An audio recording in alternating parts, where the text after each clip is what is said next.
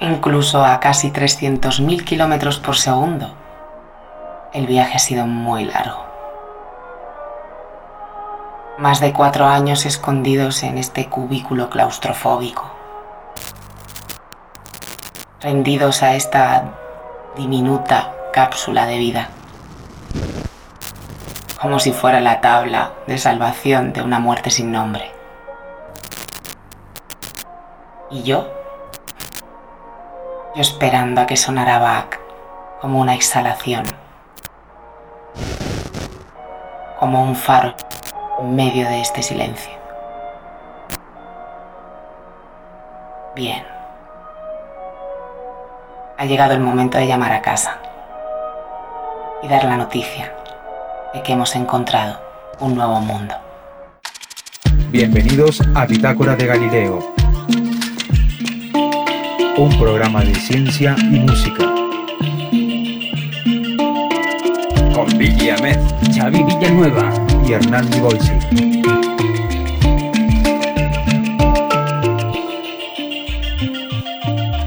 Bitácora de Galileo. Hola, buenas, ¿qué tal mis chicos? Hola, hola, ¿qué tal? ¿Cómo estáis todos?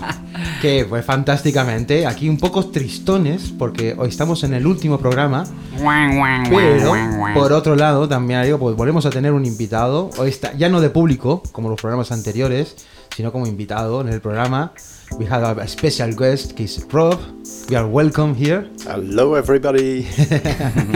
Y bueno, tenemos un programa especial hoy. Vaya. Un programa de despedida de temporada, porque aquí se acaba nuestro, nuestro segundo concierto, el de Planetas. Ujú, Correcto. Eh, que es quien se acaba de añadir a este- nuestro podcast. Explicamos que nuestra primera temporada fue toda acerca de un espectáculo que llamamos Miradas al Universo. Eh, fueron 12 capítulos y esta segunda temporada pues dedicado al concierto de los planetas, que son Ujú. 11 capítulos. Correcto. Y ahí hemos llegado al, al final de este capítulo. Este mismo, que es cuando ya nuestro astronauta, nuestros eh, viajeros llegan al, al planeta en cuestión, a Próxima Centauri, que es un planeta que gira alrededor de. eh, un Próxima Centauri B, que es un planeta que gira alrededor de la estrella que también se llama Próxima Centauri. Que se supone que es la más cerca, pero también está muy lejos. que es la más cercana, pero ya veremos que la cosa es un poco más complicada. Pero bueno, eso lo veremos en la sección de ciencia, Ajá. ¿vale? Y después también hablaremos de, de- de- en los frikis, los frikis de qué van a hablar. Los frikis van a hablar, bueno, pues estamos hoy un poco va de señales todo, ¿no? De Uh. señales y de señales que viajan por sitios. Pues vamos- Transmisiones, señales, desde toda parte del mundo, Sí, sí. desde el más allá. Pues sí, Solo vamos a hablar, eso. ¿de qué vamos a hablar, Vigi? Pues hoy yo creo que podríamos hablar de, de, de un gadget o de un, un instrumento que se utiliza que se llama Spirit Box y Ajá. básicamente es una radio modificada que, bueno, luego, de- luego lo explicamos. Lo explicamos bien, Sí. vale, muy fantástico, muy fantástico. rara, muy friki todo. Claro. Y para la última parte, para la parte musical, pues tenemos la entrevista a Rob, que, que lo dejamos para ese momento, vamos a presentarla en ese momento y, y a desarrollar. Va a ser una entrevista diferente porque va a ser en inglés y la vamos a ir traduciendo a ver cómo, a ver cómo lo hacemos. Sí, ya veremos cómo lo hacemos. Así que eh, yo creo que ya nos podemos ir yendo hacia la siguiente sección. ¿Tú traéis alguna cosita más para, para agregar? No, yo creo que podemos entrar ya de, via- de, de pleno en el viaje a Próxima Centauri. Pues Venga. genial, porque se acaba la canción, así que Vamos, ello. perfecto, ¿ves? Qué bien. Fantástico.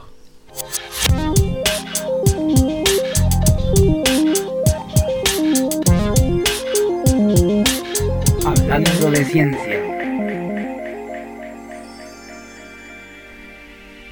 Pues vamos a hablar de ciencia. Vamos a hablar de ciencia. Ah, pues vamos. ¿Quién empieza? Para que empieza el que lleva la bandera de la ciencia, eres tú. Bueno, Sí. quiero decir una cosita. Va, venga, Ah, dilo. Siempre tenemos ¿no? la musiquita que nos va acompañando ahí de- debajo sí. de, de nuestra locución. Hoy tenemos un pequeño mix, un pequeño mix de, de texturas que nos que sobre todo te acompañan a ti cuando estás, a- estás hablando Cuando hablo, concierto. Y pues haremos un pequeño recorrido de diferentes texturas que, que Perfecto. acontecen en el, en el Estupendo. concierto. Donde Será. salen, cómo se hicieron, el making of.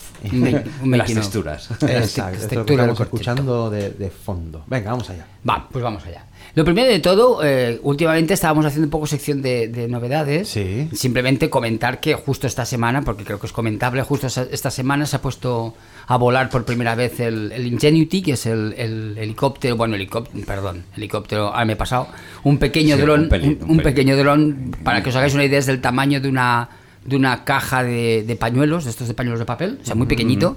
Y es la primera vez que se hace volar un cacharro por, las, por la atmósfera marciana.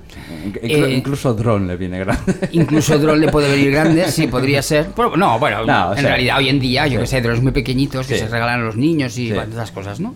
Entonces, eh, bueno, es un hecho absolutamente histórico, fantástico, maravilloso.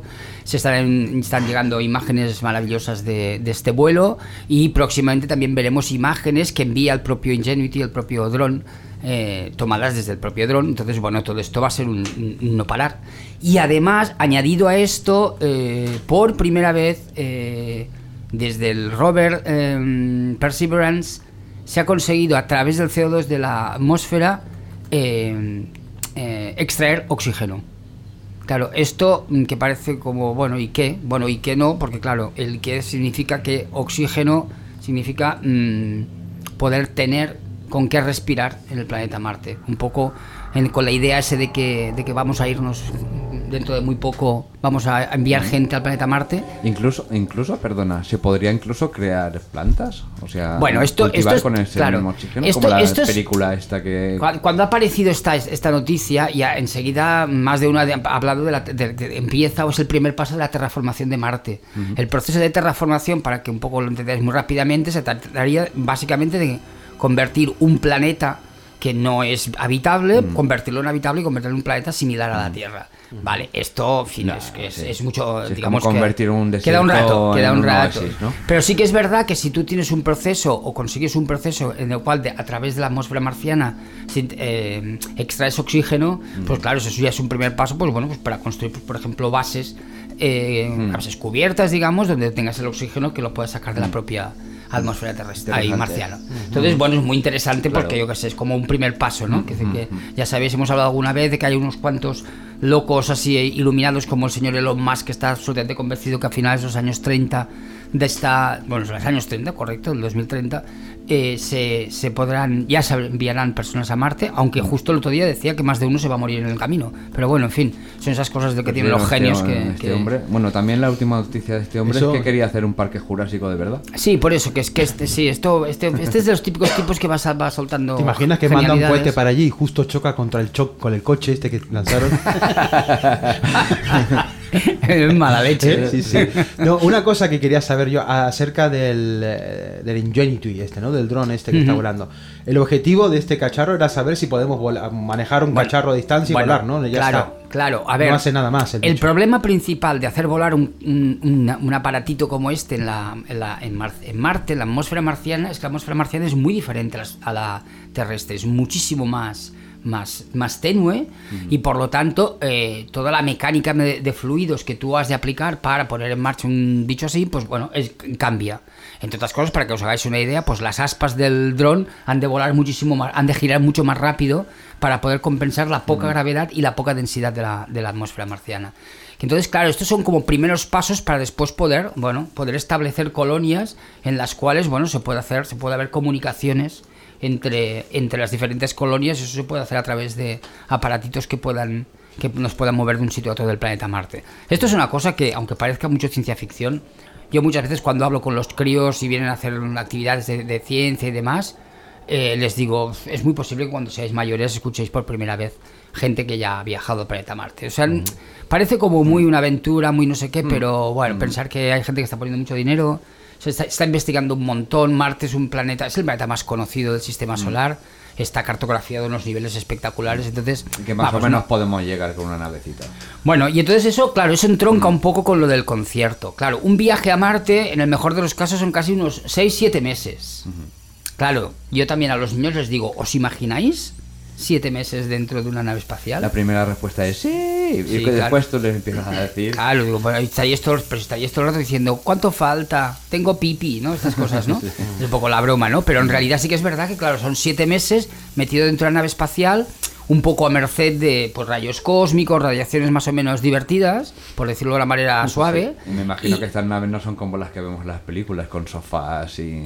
Bueno, claro, No, es que esta es, no, claro. pero que esta es la otra. O sea, tú has de conseguir construir una nave en la cual la tripulación vaya mínimamente cómoda. Porque Mm. de momento la criogenización, criogenización es fantástico, es maravilloso, es muy chulo, pero de momento nadie, nadie Mm. Claro. se ha puesto, o sea, es- Mm. no, no es, es una es ciencia ficción. Entonces, bueno, eso es un proceso que bueno, ya veremos si llega o no llega. Mm. Pero mientras tanto, claro, tú has de hacer una nave mínimamente cómoda, porque si no es como que Claro, seis meses, es que además, claro, tu cabeza de estar muy bien amueblada, ¿eh? Para hacer una cosa así. Que con lo que nos pasa nosotros cuando nos vamos de gira dos días. Claro, por eso te digo. Acabamos claro. peleados todos, Claro, fíjate tú, una semana de gira y nos damos de hostias, pues yo qué sé, imagínate, imagínate, O sea, siete ahora- meses. Además, tú dices, bueno, va. Me voy, a, me voy a entretener, voy a salir a la ventana a, a mirar el paisaje. El paisaje es siempre lo mismo. o sea, siempre es el mismo puto paisaje, con perdón. Pero quiero decir que, claro, porque siempre no, no, el viaje que estás haciendo, todo y que es muy largo, en realidad es una- un, un trocito, un, es- un espacio realmente muy, muy pequeño y entonces no te enteras. Entonces, ¿qué pasa? Nosotros en el concierto lo que planteábamos es que la tripulación de esta nave, que además no tiene ni nombre, que es curioso, que el otro día lo pensaba, que no le pusimos nombre a la nave espacial, pero bueno, Enterprise, Enterprise se llama. ¿qué va? Eh, con milenario en todo caso. Te iba a decir lo mismo. Eh, esta nave em, viaja, evidentemente viaja a la velocidad de la luz, ¿vale? Eh, por supuesto, esto ya sabéis, imposible, ciencia ficción, todo lo que tú quieras, pero bueno, es lo que utilizan muchísimas películas pues para poder salvar todo este problema de las distancias, ¿no? Entonces, eh, fijaros, el viaje son, con que la, la- la- la- distancia de Próxima Centauri y la Tierra es de 4,2 años luz, pues si la nave espacial va a la misma velocidad que la luz, pues tarda 4,2 años. Toma. Esto sin tener en cuenta que, por ejemplo, que llegar a eh, alcanzar, o sea, acelerar la nave hasta la velocidad de la luz, eso significaría, repre- representaría mucho tiempo. En realidad no serían cuatro años, sería más. Pero bueno, es igual, digamos que vamos, hacemos ciencia ficción y decimos, venga, Con el milenario un poco más. Con el colminario un poco más. Claro, de hecho, ¿qué es lo que hacen muchas novelas? De hecho, yo ahora, por ejemplo, estoy leyendo una que me parece bastante recomendable. Estoy un poco al principio, pero tiene muy buena pinta. Que, es de- que se llama Donde duermen las estrellas. A ver, espera un momentito. Un momentito. Que es que ahora yo tengo un- una, una duda, lo digo porque si alguien lo está escuchando, quiero, que, quiero decir bien la, el nombre. Porque es una. Ay. Uh, uh, uh, ah, Dormir en un mar de estrellas, perdón. Dormir en un mar de estrellas de eh, Christopher Pozzini. Este hombre lo que hace es plantear no el viaje eh, a la velocidad de la luz, sino lo que le llama el viaje superlumínico, que es viajar más rápido que la luz. ¿Vale? Claro, entonces. hiperespacio. Claro, más allá, más allá del, del pero y hay muchos, ¿eh? no solo este hombre, sino mucha, mucha gente, muchos autores y en películas también se ha planteado el hecho de poder viajar más rápido que la luz, con lo cual esas distancias son- se salvan a menos tiempo, con menos tiempo. Que eso sería un poco la, la- la historia, porque fijaros que viajar a la estrella más cercana a la velocidad de la luz son cuatro años. Claro. Es que, claro, es que la cosa tiene tela. Tela, Y si Imagínate. eso es aquí al lado, si queremos Y ir un esto es aquí al lado, allá, claro, ya- en el momento que tú te encuentras con, por ejemplo, se están encontrando exoplanetas de estrellas que están, pues yo qué sé, a 30, 40, 50 años luz. Ostras, viajar a esas estrellas representaría estar 30, 40, Qué 50 años viajando. ¿Mm? Qué maravilla sería. Qué maravilla sería, pero fíjate tú, No, ya, 40 pero- años viajando, tío. Es que claro. Te Entonces. jubilas allí. Claro. Entonces, o, o se- perdón, o se busca una. O se busca una. Una forma, digamos, de superar esa barrera que sigue siendo ahora, ahora mismo la. Es uno de las los grandes absolutos de la física, la, la puñetera velocidad de la luz. Nada puede sobrepasar la velocidad de la luz, o mm, de momento estamos un poco atados a esa, a esa historia. Y eso es lo que hacemos en el, en el, en el concierto. Es decir, eh, los personajes de la nave espacial han sido crionizados, han estado viajando durante prácticamente cuatro años dormidos y cuando en, principio suena una música, que es la música de Bach, el Elevarme dich Van Gott, que es de la Pasión según San Mateo, y entonces eh, ahí es un poco como la señal de que están llegando. Y entonces lo que establece el último capítulo del, concierto es el problema añadido, que yo siempre lo explico con un poco de sorna, más que nada porque es que si no es muy, es muy- es un poco jodido. Nosotros en el concierto lo- lo- le damos un punto dramático, pero en realidad hay que echarle un poco de broma, porque claro, yo siempre explico lo mismo.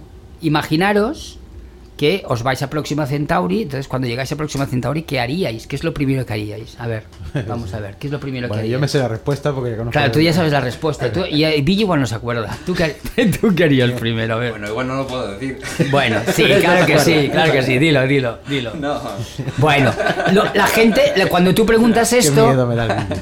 la gente cuando, cuando Pedirle el preguntas teléfono a un esto, extraterrestre. lo primero. claro, pide, dice muchas cosas, pues eh, bajar al planeta, mirar si se puede respirar, eh, no sé, lo- ta- pero muy, po- muy pocas veces caen en el decir, ostras, vamos a llamar a casa.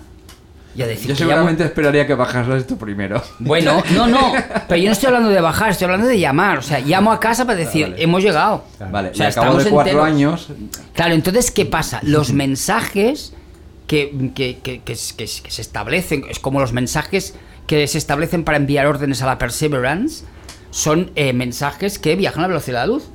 Es decir, de 100.000 kilómetros por segundo. Por lo tanto, nuestro mensaje de hemos llegado tarda cuatro años en volver a, a la Tierra. Es decir, que, digamos, en el mejor de los casos, ocho años después de haber salido, se llega un mensaje a la Tierra de unos tipos que dicen, hostia, es que hemos llegado a la próxima Centauri. Y dices, ostras, aquellos tíos que ya no nos acordábamos de ellos. Y pobres, cuando manden ya, a- a- ya habéis llegado bien. Y entonces, claro, le habéis llegado bien, tarda cuatro años más, con lo cual esto es un es, es, es absolutamente horrible, es una situación muy, muy, muy, muy difícil. Y imagínate además... si te quedas sin batería, además. Que te queda- tienes que esperar cuatro años. O que sea, para que lo entendamos, estos, estos, eh, estas naves que están viajando, ¿no? la que ha pasado por Plutón, que hablamos, Mm, no sí. me acuerdo el nombre. Sí, la La, gua- eh, la- la New- Horizons- New Horizons, sí.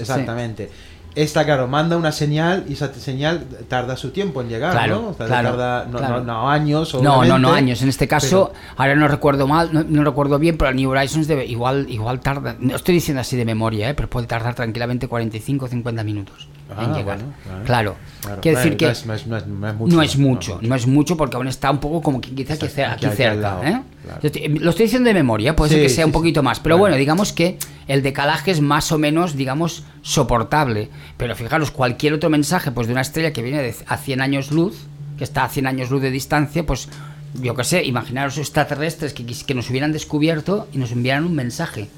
Pues ese mensaje llegaría 100 años después Claro. de haberse enviado. Con lo cual, yo qué sé, igual los extraterrestres ya no existen porque se, han, se han dado una paliza entre ellos, ¿no? Que es una cosa que se está que e- entra dentro de lo posible ante civilizaciones tecnológicamente avanzadas, ¿no? Mm. De hecho, en la famosa ecuación, ecuación de Drake, que es una ecuación que establece las probabilidades de que hayan eh, civilizaciones extraterrestres en la galaxia, uno de los factores de la ecuación es la posibilidad de que una civilización tecnológicamente avanzada sea capaz de sobrevivir que durante mucho tiempo eh, era un, era un valor, era un, un- un término que se ponía muy en duda.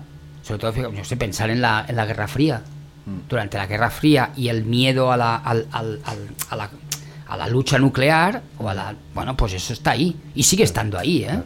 Porque todo el tema del arsenal atómico sigue estando ahí. Pasa es que no se habla de este tema y porque parece que más o menos las grandes potencias han visto que es que eh, sería muy mala idea plantear una guerra de este, de este, de este estilo, de esta, de esta cal- de este calibre, ¿no? Claro. Pero, pero ahí están y durante mucho tiempo fue, mm, fue un miedo que estaba ahí. Que de ostras, mm, es que en cualquier momento alguien empieza a lanzar bombas atómicas y entonces aquí se lía y la vida en la Tierra se va al carajo. Con lo cual, ese valor, ese, ese, ese, mm, ese registro en esa ecuación de Drake mm, haría que la civilización desapareciera, ¿no? Pero esto, todo esto, todo esto son elucubraciones, eh, bueno, conjeturas, pero que son importantes, sobre todo a la hora de establecer cómo podemos no solo viajar, sino comunicarnos, que este es el problema. Un tío tan serio, tan eh, científico, buen escritor como era Arthur C. Clarke, el famoso autor de 2001 Odisea en el espacio, de hecho él después de 2001 hizo, si no recuerdo mal, cuatro libros más, o sea, en realidad me parece que es una pentalogía, y una de las cosas que plantea, que él sigue planteando como problemáticas para contactar con una civilización extraterrestre es precisamente que está a una distancia de 100 años luz y que por lo tanto todos los mensajes que nos, que nos intercambiamos son, mm, son de muy difícil respuesta. Entonces, Esto, esto es, un, es un problema, es un problema Es un problema serio y que las películas de ciencia ficción y las obras de ciencia ficción Ya la superan en un pris. las superan porque, claro, porque hacen ese tipo de, ese tipo de juegos. Es decir, no, no, la velocidad de la luz no es una, un término absoluto, es decir, no es un límite, sino que nosotros la velocidad de la luz no la pasamos por ahí. Que bueno, mm, nadie dice que no pueda ser, ¿eh? Esto, es como siempre en ciencia, todo vale hasta que llega un tío, un, un- un tipo, una tipa que hace un experimento que demuestra que lo que hasta ahora era cierto, ahora deja de serlo. Claro. O sea que en esto sí que hay que ir con cuidado. Pero, pero bueno, no deja de ser. Claro, nosotros en el concierto lo planteamos un poco como desa- desalentador, porque además, ¿qué pasa? Si tú viajas a la velocidad de la luz, el tiempo para ti pasa de forma diferente a como pasa en la Tierra. Por eso el astronauta, una de las reflexiones que hace al final del concierto es decir, ostras, es que aunque yo envíe un mensaje, es muy posible que en la Tierra mis amigos, mi gente, mis conocidos, mi familia, ya no, no o, Ya esté- no o sea, muy mayor o directamente esté muerta. ¿Esto se sabe exactamente viajando qué distancia la velocidad de la luz?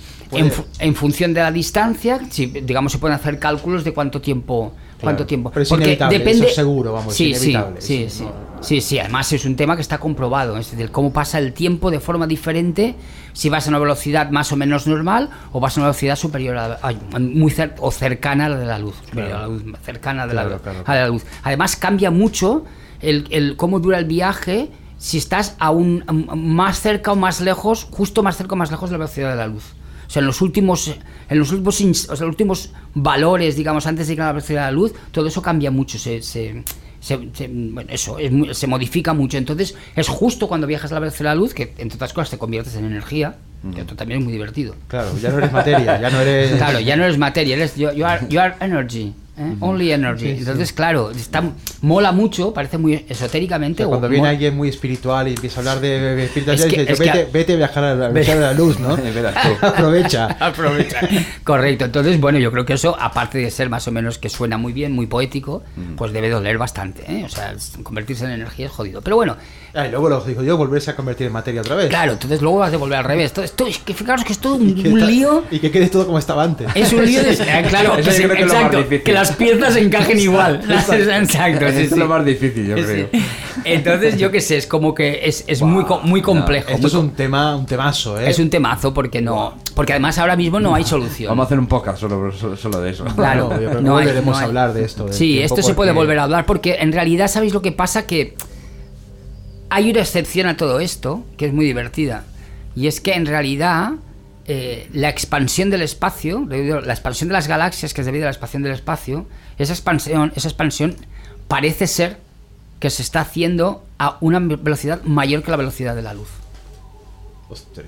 Entonces, claro, quiere decir que esto como que no encaja y parece que eso no contradice la relatividad de, de Einstein. ¿eh? O sea, que para que aquí no quiero entrar porque sería un No, no, poco no, lío no. meterse en, Vamos este, en este berenjenal. a Guarda, guarda. Pero Guarda. claro, fijaros que es una historia en que si alguien inventara una manera de, no sé, adherirse a ese espacio que se vi- que viaja a velocidades superiores a la de la luz, ostras, pues entonces igual sí que podríamos hacer ese juego de jugar, de, de, moverse por el espacio muchísimo más rápido que la luz y por lo tanto acortar Decían, ¿no? claramente Aquello- las, las distancias. se doblaban los, las cosas. Bueno, así, es- en sí, esto sí. así dos puntos uno a cada lado. Los agujeros de gusano. y Los agujeros de gusano sí que utiliza Interstellar y Mm. utiliza el Nolan en Interstellar, que es un agujero de gusano que conecta un punto del, del Ah. universo con otro, que está distanciado un montón, pero que con que en, en ese agujero de gusano el tiempo se para, tú puedes pasar de un lado a otro del universo sin que pase el tiempo. Como estos supuestos portales, ¿no? Que hay en la Tierra. portales que inter- interdimensionales. Una, una pregunta. En el hipotético caso de que se enviase una señal de vuelta a casa, ¿qué tipo de señal sería? ¿Una señal de radio? Sí, se- señal de radio. De radio. Claro, sí. De- es que claro, es que además el problema es que nadie ha inventado un sistema de comunicación que vaya más rápido que la velocidad de la luz. O sea, en realidad la luz, nosotros hablamos de luz, que es lo que vemos, pero en realidad la luz es una pequeña parte de una cosa que se llama el espectro electromagnético, ¿vale? Que es un montón de radiaciones de muchos tipos que van llegando a la Tierra, algunas más, algunas menos, algunas quedan fuera, otras se quedan eh, llegan hasta, hasta- pero pero que son formas de luz, digamos, pero que, que- que nosotros no vemos. Por ejemplo, la radiación infrarroja nosotros no la vemos. Tenemos aparatos para verla. Los rayos X tampoco, pero todo eso es luz, que también viaja a la velocidad de la luz. A la misma velocidad. Los infrarrojos, rayos Pero- X, rayos gamma, todo, este, todo este tipo de historias. Entonces, ¿qué pasa? Nada, o sea, nada de todo eso va más rápido que la luz. Entonces, claro, no, no tenemos otro sistema Claro, claro. que comunicarse a través de... Una señal de radio va a la velocidad de la luz. Correcto. Ah, muy sí, bien. sí. Muy sí, bien, sí. bien. Una señal de radio, en realidad. A ver, la luz. vo- Voy a ser muy rápido. ¿eh? La, la luz son ondas, aunque a veces también son partículas. Claro, La famosa dualidad on- onda-partícula. Pero bueno, digamos que son ondas. Entonces, la luz visible son ondas de una longitud de onda entre un valor y, y uno y otro, Sí, que sí. es donde están, digamos, donde están concentrados todos los colores del arco iris. El ¿vale? rango visual que tenemos nosotros. El rango visual que tenemos. Más allá del rojo, ¿qué hay? Pues infrarrojo, microondas, eh, ondas de radio, ¿vale? Las ondas de radio siguen siendo luz, lo que pasa que con longitudes de onda muy largas, o sea, la distancia entre una onda y la siguiente es muy grande. Y que nuestros ojos no lo pueden Claro, claro. ser- pero que sí que tenemos aparatos que lo que puede Claro. hacer es reproducir, ¿vale? Que Así que para hablar al sonido, ¿no? Que alguna vez sí, tenemos, le hemos puesto, hoy en vez de un micrófono, le Sí, hemos puesto sí. un puchimbal. Le estoy Un dando una de hostias al micrófono, o sea que si tucu, Si tucu, escucháis golpes, soy yo que le estoy dando Sí. pim, pim, pim, pim, porque Sí, me sí. emociono y la, es que yo me muevo mucho las Sí, manos. No pasa nada. Y no entonces pasa, pasa, nada. lo que pasa. Todo, todo bien, todo bien. Pero eso, entonces claro, no, no, no tenemos otra manera de momento. O sea que ya, ya sabéis lo que tenéis claro, que hacer. Iba a decir que está muy relacionado con el sonido también, ¿no? Claro. También tenemos infrasonidos. Aunque viaja más lento lo que Viaja más también, claro, claro, El es sonido otra- que la es luz, otra ¿eh? claro, claro, claro. Pero Claro. sí. Sí, el sonido no está, es más, es más chungo el sonido, no. No, vendría a ser igual mola como tanto. algunos insectos que, que pueden ver, sus ojos pueden ver o su visión Sí, puede claro tener. que sí. No, no, o pueden las ver los infrarrojos. Insectos, o, no las serpientes. Las serpientes captan el calor a través de infrarrojos. o los animales nocturnos, así rollo cámara nocturna que pueden ver la oscuridad. Y los que tienen sonar, ¿no? La, la, la, Sí. la- Que esos son ultrasonidos. los ultrasonidos. Claro, los claro. murciélagos, por ejemplo. Pero sigue siendo todo en este sentido que está como muy limitado. Hay Mm. una caja, digamos, a partir de la cual nosotros nos podemos, podemos utilizar esas herramientas y no tenemos una caja extra, una Mm. caja adicional que nos permita hacer cosas nuevas, al menos de momento. Claro, estamos en la, en la prehistoria de los viajes espaciales, en realidad. ¿no? Totalmente, Estamos totalmente. recién intentando hacer volar Sí. un cacharro en Marte. ¿no? Correcto. Esto es un poco, sí. esto será histórico, porque en el momento en el que ya pueda haber movilidad, Mm. o sea, vehículos en otros planetas y que se puedan controlar, ya va a cambiar la historia completamente. Claro, es que yo, mira, hoy, creo que era hoy o ayer, publicaban la fotografía sacada desde el dron en vuelo hacia el robot, hacia el Perseverance. Y yo miraba la foto, es una foto que no es de, muy buen- de- no, no es de mucha calidad, pero bueno, es normal porque el bicho se está moviendo y son unas primeras fotos y tal. Y yo lo miraba y pensaba, hostia, esto es lo que hemos visto millones de veces en películas de ciencia ficción, pero es que esto es real. Lo que pasa es que ahora no nos sorprende tanto porque ya hemos visto mucha ciencia Sí, ficción. pe- ya, pero si te, te logras abstraer de eso, sí. si estás viendo algo, es Pero- una fotografía de cogida desde el aire en un planeta que está a millones de kilómetros de distancia de la Tierra. Sí, ¿no? Espectacular. Eh, total. Lo que Espectacular. pasa es que, claro, tenemos integrado ahora. No, es igual que si ahora de repente Sí, apareciera sí, sí. Un, un ovni de verdad grabado de puta madre, es lo que diría, diría, "Ah, esto Sí, está hecho con sí, ordenador". sí, sí, es pues ya lo tenemos tan visto Hmm, en, en películas que Ya- no nos ya no nos- sorprendería. no nos sorprende tanto como los años 50 o 60, cuando Claro. llegamos a la luna. ¡Wow! O sea, no había nada, no- nunca había vi- visto una imagen de la luna. Claro. Entonces, todo el mundo podía soñar, pero ahora ya hemos visto de todo. Ya no nos sorprende tanto. Es verdad que sorprende, pero no quizás Hmm. al nivel de, de hace En- unos en- años. te enmascara de alguna manera, Sí, ¿no? El sí. cine enmascara Sí. todo, Pero pero hoy bueno. en día estas fotos que las retocan y las Claro, hacen colores y las Claro, fotos, bueno, fotos claro. retocadas de la NASA. estas Claro, que te dan pero ahí. por otro lado es el cine de gran manera Mm. quien esculpe el futuro, ¿no? Porque eh, Bueno, en cierta, estamos- en cierta manera está creando una, bueno, como una, una especie como de paisaje un poco emocional y, Mm, y- y un paisaje, mm, bueno, yo qué sé si también, mm, no sé, pseudo, pseudo histórico de cómo puede llegar a ser Claro. la, Es la, una poco- la- la- la humanidad, Claro. ¿no? Um, Hacia dónde puede ir. Hombre, Stephen Hawking al final de su, de su vida, él no, no paraba de decir lo mismo. O sea, que realmente el camino o, la, o el lugar de los seres humanos eran las estrellas. Y esto en este podcast ya lo hemos Mm, hablado en alguno de los capítulos y, hemos, y lo hemos comentado. O sea, la Tierra llegará un momento en que no se podrá... No, claro. Se podrá tiempo- vivir, Al mismo tiempo decía que no era buena idea mandar mensajes. Bueno, también, también. Sí, sí, Sí. últimamente, últimamente están saliendo unos cuantos científicos que hablan de este que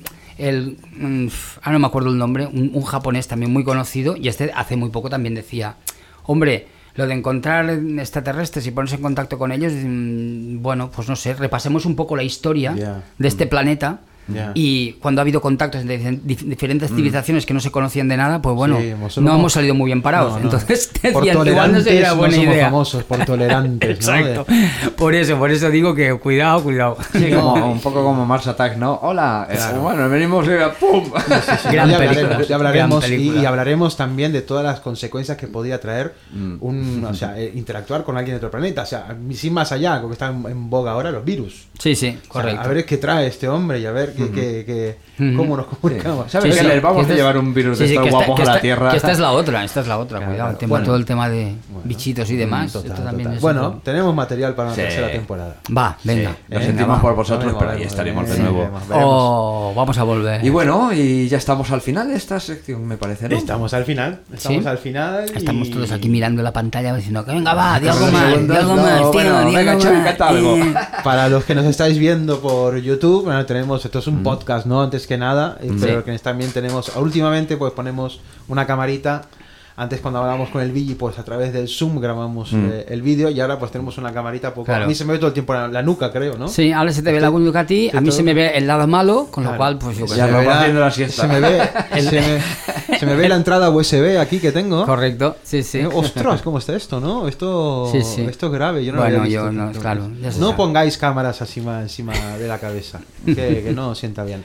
Y así nos vamos a la siguiente sección. Venga, nos vamos a los frikis que están pidiendo paso. Eso. El rincón del friki. A ver, vamos a ver. Eh, yo llevo como 20 minutos hablando de cosas serias, de ciencia, de tal, intentando dar Bueno, a ver, datos. Xavi, Tampoco Xavi, mucho. Y, va, y ahora me vais a hablar de qué putos más pa- parleu, vamos a hablar de putos. señales no que vienen de otra galaxia o de otro sistema solar, ni, ni tonterías de estas imposibles. No. Vamos a hablar de señales que vienen desde el otro lado de la realidad. Oh, yeah. Y te mola mucho. Oh, yeah. Es como le el Básicamente Spirit la Box, ¿no? Eh, sí, bueno, o, ca- o caja de espíritus, Caja de espíritus, o ¿no? Ghost Bots, o Spirit Bots. Ajá. ¿Qué puede salir mal? ¿Qué puede salir mal? de verdad. Básicamente esto no tiene nada de verdad, es decir, simplemente experimentos que hacen algunos parapsicólogos y gente así que están en busca de, de- de- de respuestas o cómo comunicarse, de qué manera se pueden comunicar con alguien que está más allá, para que él te hable. Sin una ouija, sin las manos, sin que Ya. se mueva un vaso, sin. ¿sabes? Entonces mm, se creó una, una, una maquinita basada en la radio, porque es lo que es, es una radio modificada que va escaneando cada frecuencia de las bandas de, de frecuencias de radio. Entonces em, suena como una especie de, de ruido que emiten las radios, ¿no? El típico shh noise, pero que al mismo tiempo va escaneando las, las frecuencias. Entonces, O sea, que va pasando en por cierto momento, en- cuando se para encima de una frecuencia que capta algo, Claro. entonces pilla esa palabra o esa frase que en ese mismo instante tú le has preguntado antes algo y supuestamente tiene lógica con lo que tú le has Vale, preguntado. vale. Tiene relación con lo que le has preguntado ya. Supuestamente. Todo esto es, son- no, no es nada científico, pero a veces ocurre que sí que contesta algo de lo que tú has preguntado. Entonces, no, no se sabe muy bien qué parte de verdad y qué parte de mentira es, ¿no? Hombre, tenemos el caso de nuestro querido Shanghai de las Sí. conspiranoias. Él es un, un usuario ¿no? de, este, de este instrumento. Se van por mansiones abandonadas, se meten en búnkeres ese, y, y van con la, haciendo preguntas y con la cajita esta, ¿no? que va haciendo el barrido, pasando por la frecuencia. Y, y varias, bueno, yo lo he visto en un vídeo, el, el vídeo lo he visto en otro, que en momentos pues preguntan ¿con quién estoy? Preguntan tal, y, y dice Shanghai. Pero justo, es que, jolín. Además, no, además, a- a- como dijo él en el vídeo, joder, es que es difícil el nombre de decir, ¿eh? Sí, sí. O sea, me refiero, no es Juan, ni Pepe, ni No. Lola. Puede No, decir Lola, sí, yo qué sé. ¿sabes? Y Ya, incluso el, no- el- el nombre, el, el, el, sinónimo, no, no, el, el, eh, lo que es un nombre real, el AK, ¿no? Mm, Ya. Mm. Claro, claro. Le Y en llaman Shanghai, como yo, Claro. Vicky, ¿sabes? Incluso llega a decir las conspiranoias, un poquito se entiende. Esto, claro, tiene un poco también algo que ver con las psicofonías, yo creo. Que hay ruidos que también se interpretan con Claro, es como, un poco como en palabras. función de la ¿no? interpretación que Tienen un cada nombre uno. estas cosas. En imagen, por ejemplo, se llaman paraidolias. Sí. son estas Sí, cosas. Y en sonido hay una cosa igual que tú, hasta que no te lo escriben en la pantalla, Claro, no sabes lo que. Cuando claro. lo ves escrito, lo entiendes Lo inmediatamente. exacto. ¿Sabes? Sí, y es esto verdad. es chiste de verdad, son trucos mentales, en realidad, de la mente, que, te- que, te- que Claro. crea esas palabras que faltan Claro. cuando tú la lees. Claro, claro, claro. Pero- Entonces, básicamente, eso es una radio, ¿no? Es una radio que va escaneando a ciertos ritmos. Tú puedes seleccionar que vaya más rápido o más lento. Vale. Y, y a medida va encon- a veces encuentra eh, algo. Claro. Y a veces tú dices, ¿cómo me llamo? Y dice, eh, yo qué sé, buenos días. Claro. Y tú dices, vale. eh, ¿Sabes? No sé. a, veces, a veces sí, a veces no. Es algo. es Carlos, a- Carlos José. Exacto. Es que No es algo científico. Claro, claro. Para, claro, mí, claro. para mí no lo es. Para mí es algo mm, interesante de, Ya, ya. de- de- de experimentar. Lo que sí hay mucha gente que dice, ¿no? Que esto, hablando un poquito ahora de las psicofonías, ¿no? De que estas energías, estas, estos fantasmas, energías, como queramos llamarlo, utilizan el propio sonido de nuestro mundo para comunicarse, ¿no? Si en un momento pues hay un ruido que se cae algo, ese ruido lo aprovechan para darle una fonética y, hacer algo entendible. O sea, como Eh, ellos eh, no pueden ya. pronunciar sonido, emitir energía en este plano, pero aprovechan la energía que hay aquí. Esto ya. también es chiste, es una ciencia en realidad, pero de- ba- bastante antiguilla. Lo de crear voces con sonidos. Por ejemplo, Nikola Tesla creó, creó él mismo una radio que se llamaba la, la radio de espíritus, pero que no tenía na- nada que ver con la Spirit Box, sino que era una radio que captaba las ondas electromagnéticas de las tormentas o del Sí. mismo de lo que había alrededor Claro. y lo transformaba en sonidos que a veces parecían voces, Claro. como susurrando y cosas así. ¿sabes? Y Eso de, iba- de hecho, hoy en día, hace poco, hubo un, un chico alemán que, que inventó un, un- un piano controlado por ordenador, un piano de verdad, que habla con las notas musicales. Ostras. Pero se entiende bastante bien. Esto tenemos Solo que verlo. Sí, sí. No, tenemos que el hacer próximo, un, el próximo. eh, tenemos que hacer un especial. Eh, de- es muy chulo, es muy chulo porque habla. El piano habla. Está controlado. Pues esta máquina de Tesla hay que hacerla. Estamos tardando ya, Billy. Como que. Yo ya estoy en ello, Sí, ya sí. ahora ya, bueno, ahora tengo dos por hacer, Ya, dos prototipos nuevos y cuando ya esté ya lo enseñaré. ¿Y cómo se llama la máquina esta de Tesla? ¿Tiene nombre?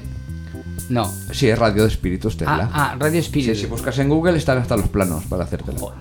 Tiene unas antenas en, en espiral que acaban en, en una antena larga, así para captar bien. el- Y de hecho, la pones afuera y cuando a kilómetros hay una tormenta y, y empieza a haber descargas ele- electromagnéticas en el ambiente, la radio empieza a hacer ruidos, o sea, te advierte de que viene un de esto. Y también es sensible a la luz por algún motivo. Pues. Nada. Perfecto. Nos vamos de, de paseo con la música. Ya está, ¿o no queda Ya nada por decir de Spirit Box. Ya está, ¿no? No, nos quedó la llamadita para aportar algo más Shanghai, que es el que supongo que sabe más cositas sobre esto. Exactamente, pero bueno. Pero lo- bueno. Lo, tendremos más adelante. No, ya está bien. Ya llevamos un buen rato en la sección del Sí, ya estamos está. derrochando minutos. Está, está la cosa. Sí, que ahora viene, ahora viene lo bueno de verdad. Exacto. Esto, no os vayáis, que ahora viene lo bueno de verdad. Vamos a hablar de música.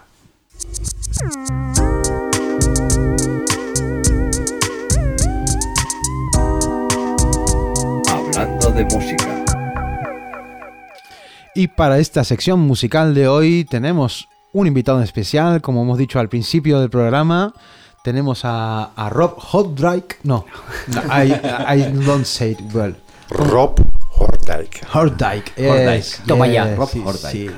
Y bueno, primero, antes que nada, me gustaría que, que te presentes, que digas un poco quién eres, cuál es tu trabajo. Well, my name is, Mi uh, nombre es Rob Ro Hordijk y soy diseñador de instrumentos musicales electrónicos y doing llevo this haciendo for esto very, durante very hace long mucho, time. mucho tiempo.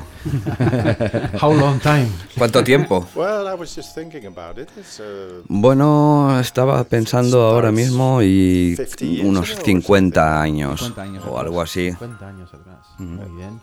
¿Y por qué tú eh, has decidido mm, vivir de esta manera? O sea, trabajar con el sonido. I don't know. That is, uh, Pues en realidad no sé de dónde viene, es una pregunta muy uh, metafísica. uh, Y todo el mundo nace con un cierto talento. Hay personas que tienen un talento especial, hay otras personas que tienen un talento muy común, pero no tengo ni idea de dónde vienen estos talentos, no sé, no creo que vengan de los padres. Así que creo que nací con un talento muy, muy extraño y peculiar para hacer instrumentos musicales uh, electrónicos, así que es algo muy, uh, muy peculiar y muy raro. Creo que debió empezar cuando era muy muy joven, cuando tenía unos 10, 11 años.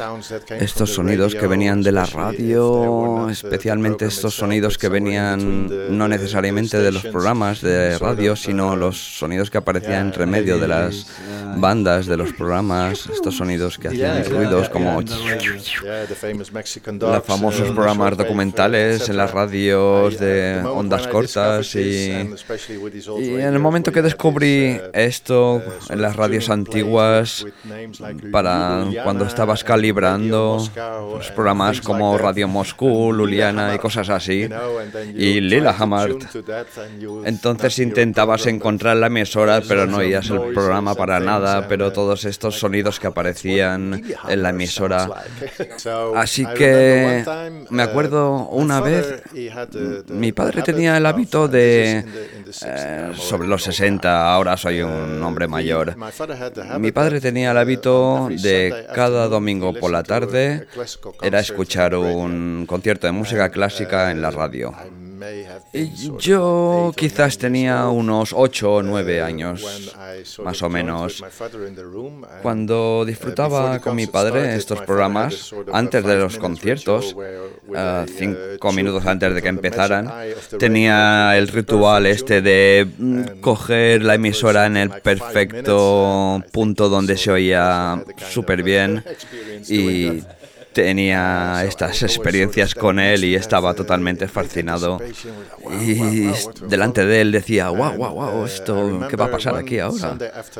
Y me acuerdo un domingo por la tarde antes de que empezaran estos conciertos, básicamente de Beethoven o de Mozart, pero antes de este programa se oía un sonido muy, muy extraño y mi padre no estaba de acuerdo con estos sonidos, no, esto no me interesa, y, eh, por favor quiero escucharlo, le decía, y entonces él salió de la habitación y tuve esta especie de experiencia mágica con estos sonidos que nunca escuché y nunca los había escuchado y nunca imaginé que los podía escuchar ni, ni nada que pudiera crear estos sonidos, pero me recordó esos sonidos que suelo soñar. Entonces sentí, oh, en mi vida un día quiero ser capaz de hacer este tipo de sonidos. Y de hecho, nunca olvidé esta experiencia a lo mejor 10 o 15 años más tarde, uh, fui a una librería donde estaban todos estos periódicos antiguos, donde aparecían estos programas antiguos en la radio, más o menos en ese periodo que los escuché, y hubo uno especialmente, uh, un domingo por la tarde, un concierto que se llamaba Gesang de Jullinger, de Stonehausen. Así que creo que fue ese. Pero ahora cuando escucho ese, no me acuerdo que fue eso. Porque quizás tenía a lo mejor nueve años o algo así, era un niño y creo que mi imaginación fue demasiado allá. Sí, pues así básicamente es como empezó. Igual no lo explica él, pero Rob normalmente cuando sueña, nos, nos, hay gente que le pasa también, eh, Pedro también le pasa, a mí también me, me pasaba más a menudo que no sueña con cosas de imágenes, sino sueña con sonidos. Y una pregunta, ¿estos sueños son una especie de premonición? O sea, ¿son una inspiración para luego buscar una máquina que haga eso? No directamente, es solo que en estas experiencias, muchos, muchos años atrás cuando era joven, pero recuerdo claramente que tenía estas experiencias estos sonidos son de mis sueños. Porque no puedo tocarlos en el mundo real. Pero recuerdo, oh, estos sonidos que aparecen en mis sueños, estos sonidos extraños que aparecen en mis sueños. Estos sonidos son sonidos parecidos a los que podemos escuchar en el Blipobox o en el modular o en el Benjolin o en las máquinas que fabricas. No, la mayoría son sonidos de orquesta, pero muy, muy gruesos. Acordes muy gruesos, como sonidos drone y todos juntos. es más es más como si tuvieras un órgano de iglesia y apretaras todo el teclado al mismo tiempo. Bueno, no sé si sería un buen sueño o más una pesadilla. Bueno, sí, pero después, cuando tenía unos 12 años, me di cuenta que los sonidos que provenían de la radio se producían porque había circuitos electrónicos dentro. Así que quería saber cómo esos circuitos funcionaban y entonces empecé a... En, esos tiempos tú podías comprar estos kits electrónicos que podías experimentar con ellos, podías encender luces y apagar y circuitos súper sencillos que eran para aprender. Entonces más tarde me di cuenta que, que los circuitos electrónicos que encendían luces no me interesaban para nada. Pero si hacían algún tipo de sonido, entonces era muy interesante para mí. Esto es interesante. Y luego, un poco más tarde, cuando tenía unos 15 años, empecé a, investigar un poco sobre la electrónica y en aquel tiempo empecé a, a suscribirme a revistas de electrónica que básicamente te podías preparar para el examen de ser operador de radio. Entonces necesitabas una licencia y necesitabas pasar un examen. Y, esto fue muy bueno porque pude aprender todo este tipo de modulaciones FM, AM y otras cosas. Y también uh, había osciladores, los cuales podías modular. Eh, todo el curso era básicamente acerca de frecuencias y frecuencias en audio que esto era lo que estaba haciendo. Y para generar esas señales, básicamente tenía unos 15 años y en una de estas revistas apareció un instrumento musical mágico que se llamaba sintetizador. Y a veces aparecían estas fotos o una publicidad en televisión con una habitación enorme llena de cables y y botones y estaba enfrente totalmente fascinado. Y esto fue a principios de los 70s. 72 más o menos. En aquellos tiempos no teníamos internet, entonces no teníamos información acerca de eso. La mejor cosa que podías hacer era leer revistas, revistas de electrónica. Así que me di cuenta que realmente lo que necesitaba era un sintetizador. Pero claro, en aquellos tiempos un sintetizador era increíblemente caro. Eh, era como comprar una casa, eh, comprar un mock modular era comprar una casa. Entonces eh, fue algo como menos accesible. Pero creo que sobre los años 78, 79 apareció una revista de electrónica inglesa que se llamaba Elector y publicó una serie de módulos de cómo hacerse un sintetizador entonces inmediatamente fui a comprar estas revistas, a comprar la placa de circuitos para hacerla, a tiendas de electrónica antiguas donde podías comprar todos los componentes, eh, podías comprar una resistencia por algunos céntimos, y con mi lista de componentes para buscar dónde estaban y yo quiero este, yo quiero lo otro. Y entonces tardabas media hora en comprar un par de componentes pero no tenía demasiado dinero. Eh, pero había algunos componentes que eran más caros para hacer un sintetizador de verdad, evidentemente. Eh, todo lo que construía en aquellos tiempos no, era nada estable ni, ni nada. Pero en realidad no estaba demasiado interesado en tocar melodías realmente. Era más en las cosas más frikis. Fue un poco difícil en aquellos tiempos. La música electrónica no, no era demasiado popular. Estaba un poco en la sombra. Sí, estaba un poco en la sombra. Pero cuando Brian Eno empezó eh, sus álbums eh, con música ambiental, y de repente todos mis amigos empezaron a comprar Deep Purple, Led Zeppelin y empezaron a tocar estos sintetizadores y música para aeropuertos. Dije, wow, eh, los tiempos están cambiando, dije yo. Bueno, pero me estoy haciendo viejo. Yo soy de Holanda y en Holanda no hay ninguna compañía que fabrique sintetizadores y trabajar en una compañía con sintetizadores eh, no era posible. Entonces fui a la escuela de arte a hacer joyería y cosas así. Pero también aprendí bastante diseño.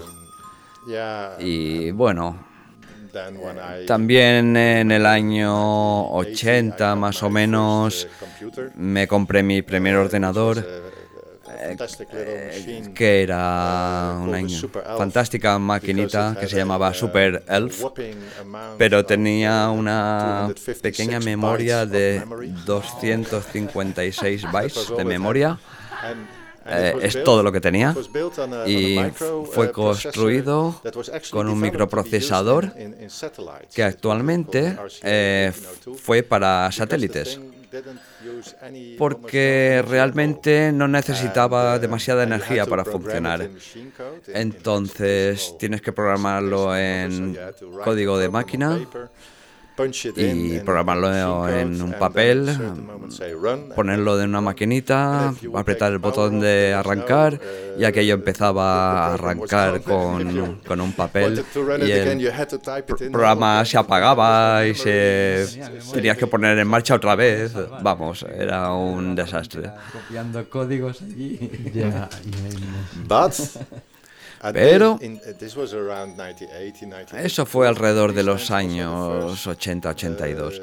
Pero también apareció el primer chip que era completamente un sintetizador en, un chip y tenía un oscilador o un filtro o una envolvente. Entonces construí una pequeña voz de sintetizador con este chip y hice unos convertidores digitales analógicos para que se comunicara y entonces podía tocar melodías desde ese ordenador. Y tengo que decir que con 256 bits de memoria, la cantidad de datos y cosas que puedes hacer y secuencias que se pueden crear con esa pequeña memoria es increíble. Sí, pero la ventaja que tiene ese tipo de música, eh, estas pequeñas notas que puedes hacer en un secuenciador, hay un montón de tiempo en medio para hacerlo. Entonces, no necesitas un ordenador súper rápido y los algoritmos son muy simples. Entonces no necesitas mucha memoria para guardar esos programas. Así que empecé a modificar a mí mismo el ordenador y los programas que hacía para las secuencias y así. Y luego, dos o tres años más tarde, empezaron a aparecer los primeros ordenadores Apple II, eh, los ordenadores Apple antes de los Macintosh. Y más ventajas sobre las máquinas digitales en aquellos tiempos había los disquetes, estos que se llamaban floppies, y los floppies que eran los más grandes. Y también recuerdo que sobre el año 94-95, un amigo mío que vino de Inglaterra eh, quería comprarme este Super Elf, que era una modificación mía de un ordenador, y le dije, bueno, vale, así que se lo vendí a él y, y lo conocí y bueno, eh, sí, básicamente fue mi primera venta. Fue increíble que él lo quisiera porque la verdad es que era un rollo escribir estos códigos. Pero durante mucho, mucho tiempo no lo vi, durante muchos años, hasta unos 7, 8 años más tarde. Y lo volví a, a ver y, y, me dijo, todavía funciona, todavía funciona y, sigue, y sigo haciendo cosas con él. Dije, ah, vale, pues guay, me alegro. Pero después empecé a trabajar en el mundo de los ordenadores como programador, me convertí en un especialista en computación, en analista de sistemas en este mundo de ordenadores, pero más o menos sobre el año 2000 estaba hasta las narices de este mundo, porque mi idea sobre un buen técnico de ordenadores es solo verlo una vez, repararlo y no volverlo a ver más. Pero claro, cuando entras a trabajar en estas compañías de ordenadores grandes y tienes que competir con otros y los jefes y los clientes empiezan a decirte y a pagar que no y hablan solamente de dinero y pagar y pagar y pagar, es solamente acerca de dinero y nada más. Ah, yo no estaba a gusto en este mundo, así que decidí cortarlo. Y en esos tiempos no sabía muy bien lo que hacía. Pero después compré un sintetizador sueco, ah, un sintetizador modular que podías conectar al ordenador y era digital y, tenía un editor para editarlo y este se llamaba Non Modular de Clavia y básicamente Rob trabajó en esa compañía durante un cierto tiempo. Bueno, básicamente lo que pasó en esos tiempos que Internet empezó a dar un boom y empezó a correr los emails y los foros y empecé a escribir sobre síntesis y sintetizadores y acerca sobre este sintetizador en concreto. Y entonces mis artículos de repente se convirtieron en súper famosos. Y entonces Clavia se acercó a mí y me propuso si podía echarles una mano con los nuevos sintetizadores. Y en un momento dado Estuvimos trabajando en una primera versión del non modular con los DSPs, los chips, que eran digitales, pero estuve trabajando en un oscilador y en unos algoritmos que básicamente los descubrí en la mitad de los años 80 y en la mitad de los años 80 yo tenía un sampler que era el sampler 900 de Akai y con el Atari podría escribir programas para ese sampler. Era como trabajaba en esos días. La única manera que tenía de pasar de Atari el sampler al Akai era, era solamente a través de MIDI, que era súper lento. Y recuerdo yo mismo que cuando tenía también un, teclado Yamaha, eh, tomaba mucho tiempo en transferir esa información.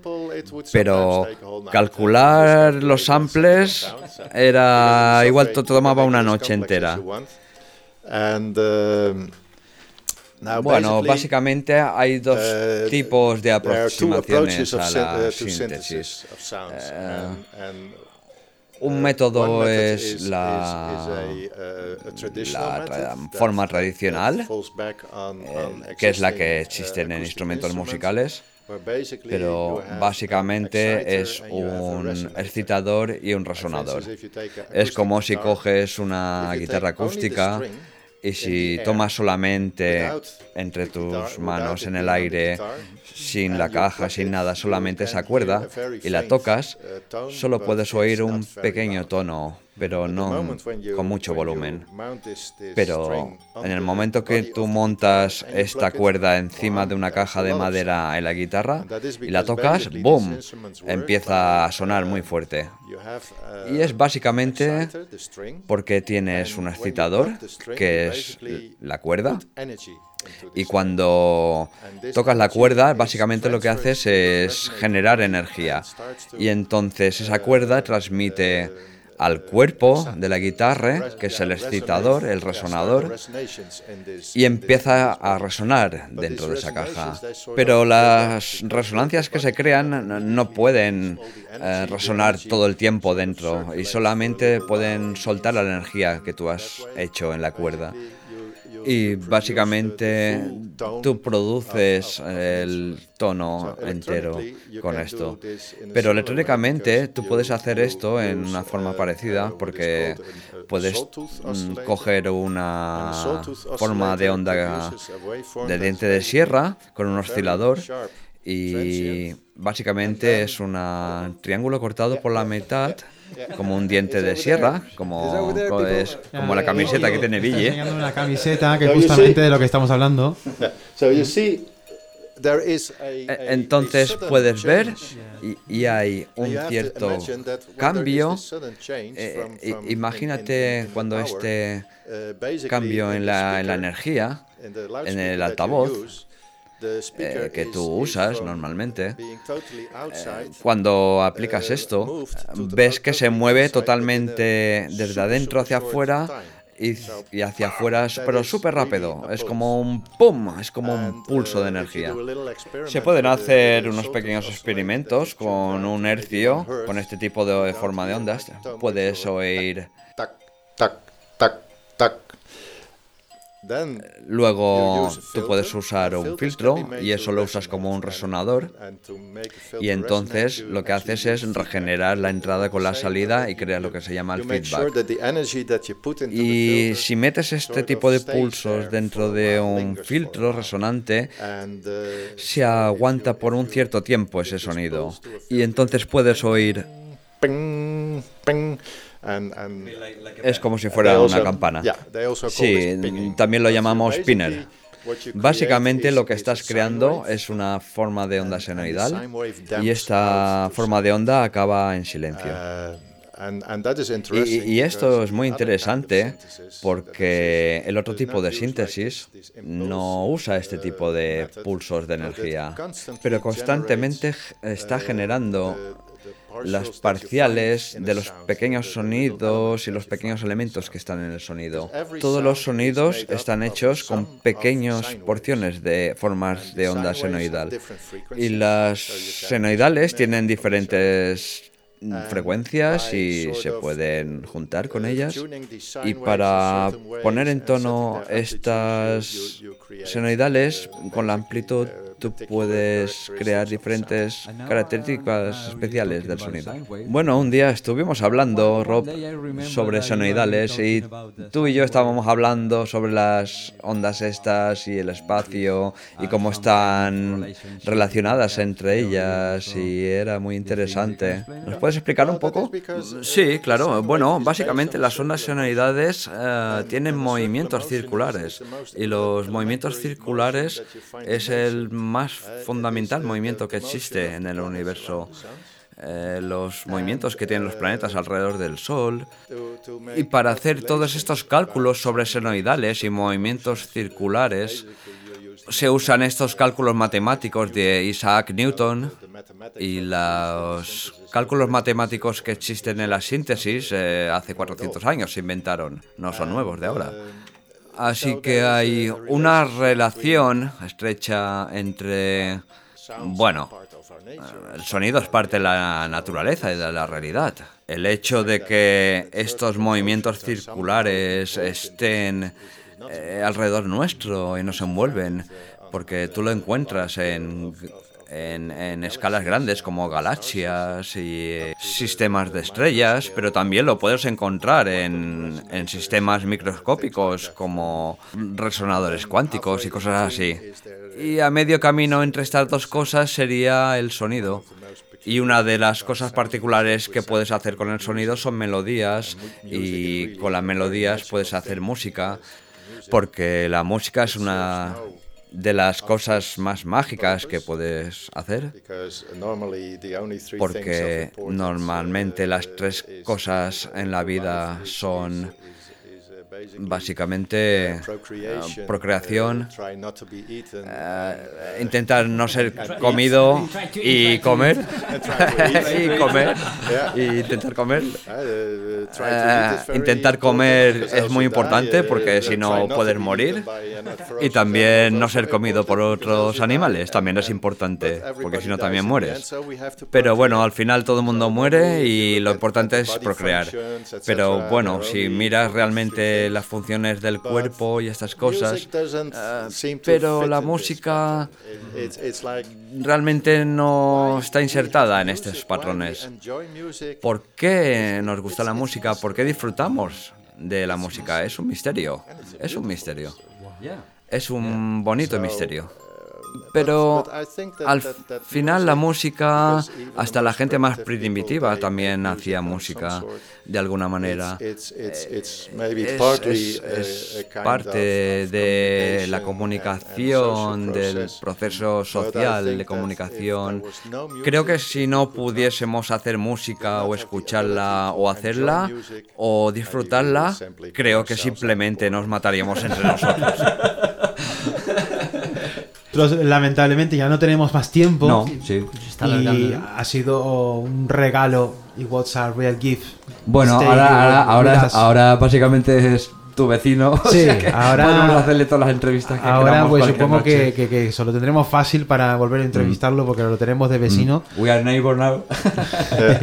we can talk more. So we are really happy to to you stay here. It's like a golden close to to mm. our our program this season. And thank you, really thank you. Vale, de acuerdo, de nada. Thank you, very much. de hecho, que me he dado cuenta, desde el momento que me he puesto a hablar, que podríamos estar hablando durante horas. Bueno, sí, tenemos un tiempo limitado, así que... Sí. Si quieres, hacemos un programa especial solo para ti. Toda la sesión para ti. This summer, this summer you have to come with Xavi con el telescopio and make a Sí, sí, sí. Session, session, astronomy session. bueno, ahora tenemos que despedirnos, chicos. tenemos, que, despedir, y además de este programa que es el último de la temporada. Sí, de esta segunda temporada. Y es una, un pequeño stop, ¿no? Estaremos un tiempito, no sin hacer nada, sino preparando la siguiente temporada. Correcto. nuestros trabajos, nuestras cosas que van a venir en el futuro. Enhorabuena, Nan. Gracias, voy a ser papá ahora. Va a ser papá, nuestro querido Nan, y va a tener un nuevo alienígena en la Tierra. Exactamente, pero bueno, seguiremos un poco, bueno, preparando un poco nuestro podcast y, y con ganas de continuar, porque la verdad que nos lo mm. pasamos muy bien. Mm. Es algo que nos da la oportunidad de hablar con gente alucinante. Por ejemplo, tener a Rob hoy aquí mm, es, un placer, es, un, referente a nivel mundial. Tenemos una este leyenda y hemos hablado con muchísima gente muy potente que para mí ha sido un regalo. de, hecho, yo incluso haría como dos versiones, la no traducida y la traducida, porque hay mucha más gente en el mundo que lo conoce y lo escucharía en inglés, claro, en castellano. Claro, claro, claro, Pero bueno. En todo caso, sí que lo que está bien, se estaría bien anunciar es que de cara a la tercera temporada que vamos a preparar, es una temporada que no estará basada en ningún concierto. Exacto. esta sí que es la novedad que sí que podemos adelantar y que ya será una temporada, pues, mm, bueno, de otra manera, trabajada de otra mm. manera. Mm. Y bueno, ya, ya vendrán, ya vendrán las sorpresas, ya, ya, os lo encontraréis. Ir aprendiendo inglés porque igual tenemos invitados de alrededor de todo el mundo y no siempre vamos a estar traduciendo. Hay que, hay que traducir, hay que traducir, no todo el mundo sabe inglés. Yo, de hecho, necesito, para según qué parte necesito traducción, porque hay unas cosas que no me he enterado.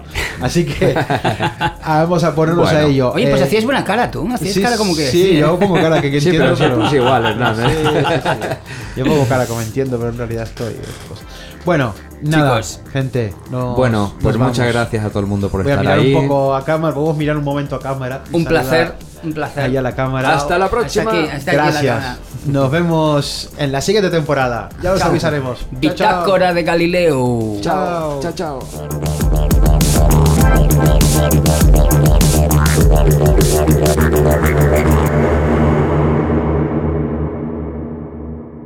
Llegado el momento de llamar a casa. Bitácora de Galileo.